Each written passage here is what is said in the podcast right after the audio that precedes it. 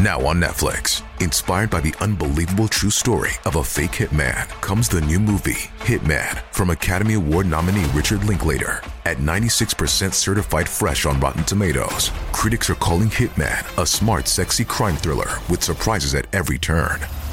Starring Glenn Powell and Adria Arjona, Hitman. Now playing on Netflix and in select theaters. Rated R.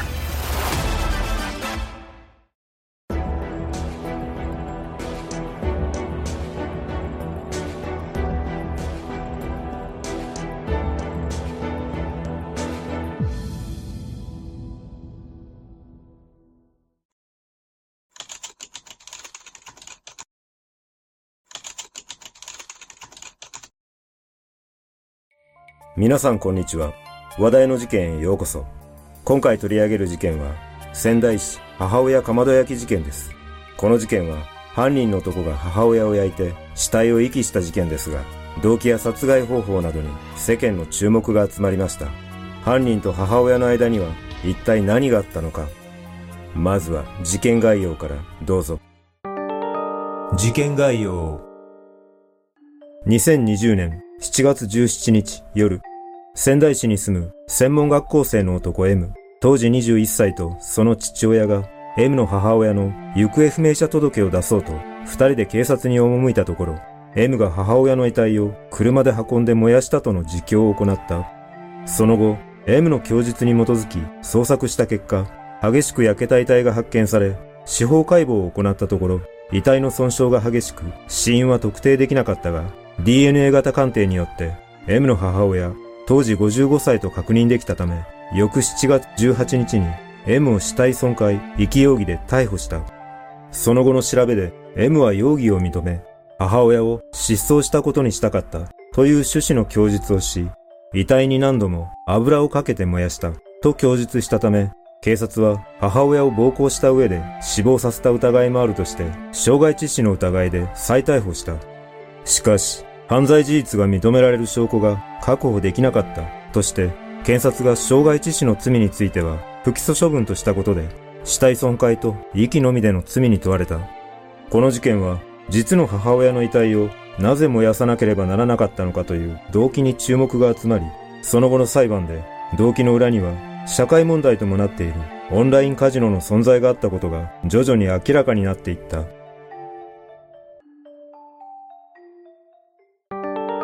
事件の経緯。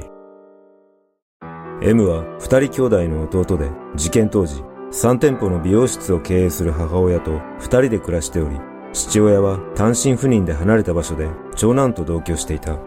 母親は SNS で過去に子育てで深刻な問題を抱えているとの投稿をしていたが事件の約2週間前の7月4日には自身の Facebook で M の髪をカットしたことを投稿していたことから M との関係はそれほど深刻ではない様子が伺えた。しかし、事件の前年2019年から M はオンラインカジノを始め、母親の口座から無断で総額約340万円を引き出し、オンラインカジノの支払いに充てていた。そのことで母親と口論になり、母親は M の金の使い方について第三者に相談するなどしていたため、二人の間には金銭をめぐってのトラブルがあった。そんな中、2020年7月16日、M の自宅1階のリビングで M と母親が口論となり、M は母親を手で突き飛ばした後、2階の自分の部屋に行き、友人と電話で通話をしていた。その後、1時間ほどしてから M がリビングに戻ると、母親は仰向けに倒れ、目を開いたまま亡くなっていた。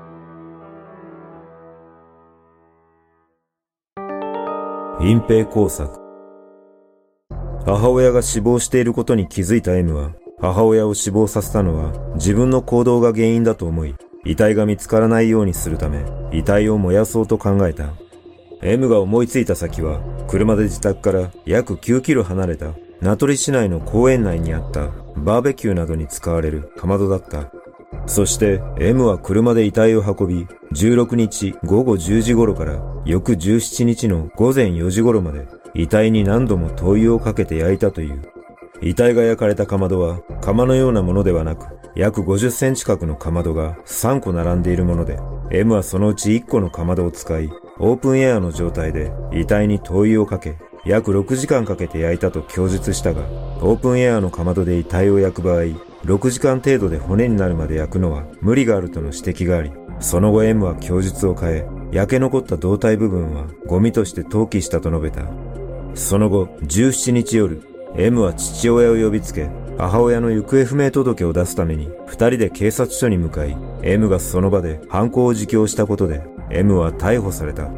ただ、裁判でも明らかにされなかったが、成人女性の遺体を一度に入れられるようなかまどの大きさではなかったため、遺体は事前にどこかで解体されたとみられている。M の供述では、焼け残った遺体は袋に入れ、仙台市内のゴミ集積場に遺棄し、一部は自宅にも持ち帰ったと述べているが、仮に解体してから遺体を運んだとすれば、あまりにも短時間のうちに行っているため、謎は残ったままとなっている。不可解な点。逮捕後 M は警察の取り調べに対し容疑を認め、母親を失踪したことにしたかったと話し、遺体を焼いた理由については、警察に捕まりたくなかったので、ゴミに出すのが最も見つかりにくいと思い、ゴミ袋に入れるため、遺体を焼いて小さくしようと思った、と供述した。また、母親が死亡したきっかけとなったのは、自分がオンラインカジノの支払いに多額の浪費をしていたことで、事件当日に口論になったことだと話し、M の行動が母親の死亡に関わっていたことを認める供述もした。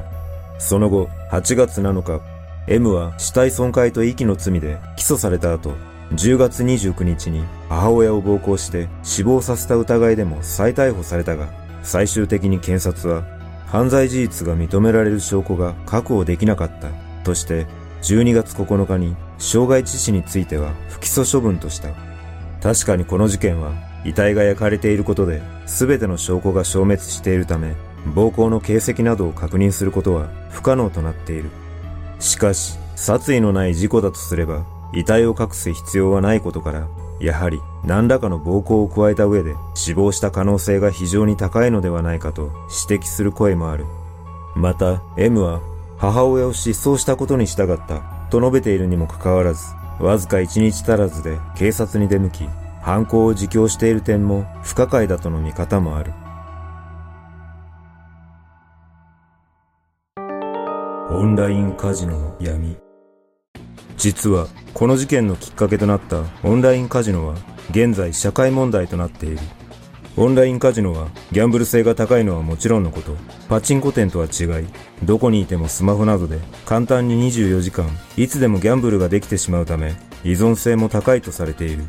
さらに、オンラインカジノは現金ではなく、クレジットカードなどを通してゲームを行うため、現金が減っていくことが目に見えず、許容範囲以上の資金を使ってしまう危険性があり、気づけば多額の借金を抱えてしまうといった事例が後を絶たないという。現在日本ではギャンブル依存症の人が約500万人以上いるとも言われ、ある統計によると日本からの最多アクセス数を誇る海外カジノサイトへのアクセス数は2018年12月には65万件だったものが2020年11月には4983万件まで急増しているという。このような海外カジノサイトの急成長の背景にあるのがコロナ禍によって内ごもりする人が増えたことに加え、それを狙った海外事業者によるマーケティング構成があるとされている。今後もウイルスなどによるパンデミックの状況が続くとゲーム依存症となる人はさらに増加することが予想されている。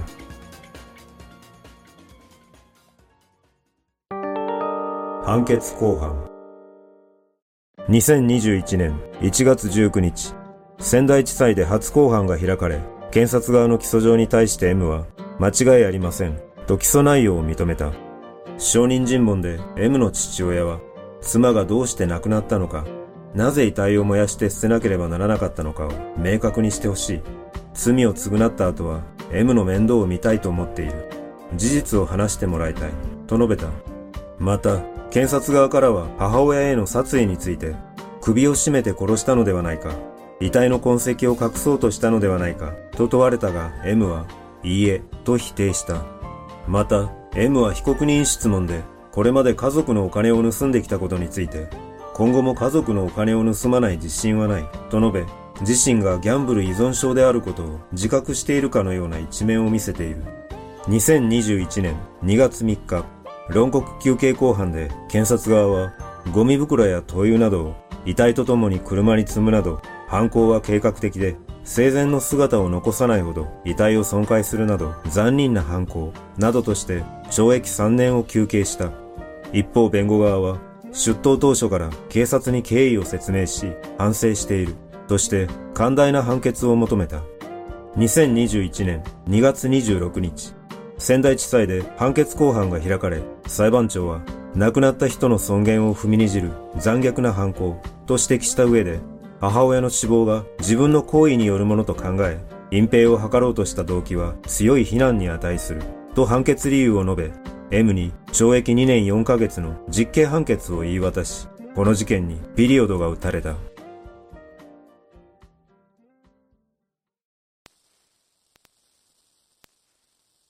この事件の判決は懲役2年4ヶ月という極めて軽い判決となりましたが、やはり死亡原因については疑問が残ります。そして一番驚くことは実の母親の遺体を躊躇なく損壊し焼いているという事実です。たとえ親子でトラブルがあったとしても、これまで育ててくれた母親に対してこのような残忍な犯行を行えるというのは精神的に正常ではないとも感じるため、M には精神鑑定などが必要だったような気がします。仮に精神に異常がなかったとすれば、オンラインカジノだけが原因ではなく、母親に対し殺意を抱くような相当な圧力が二人の間で生じていたのではないでしょうか。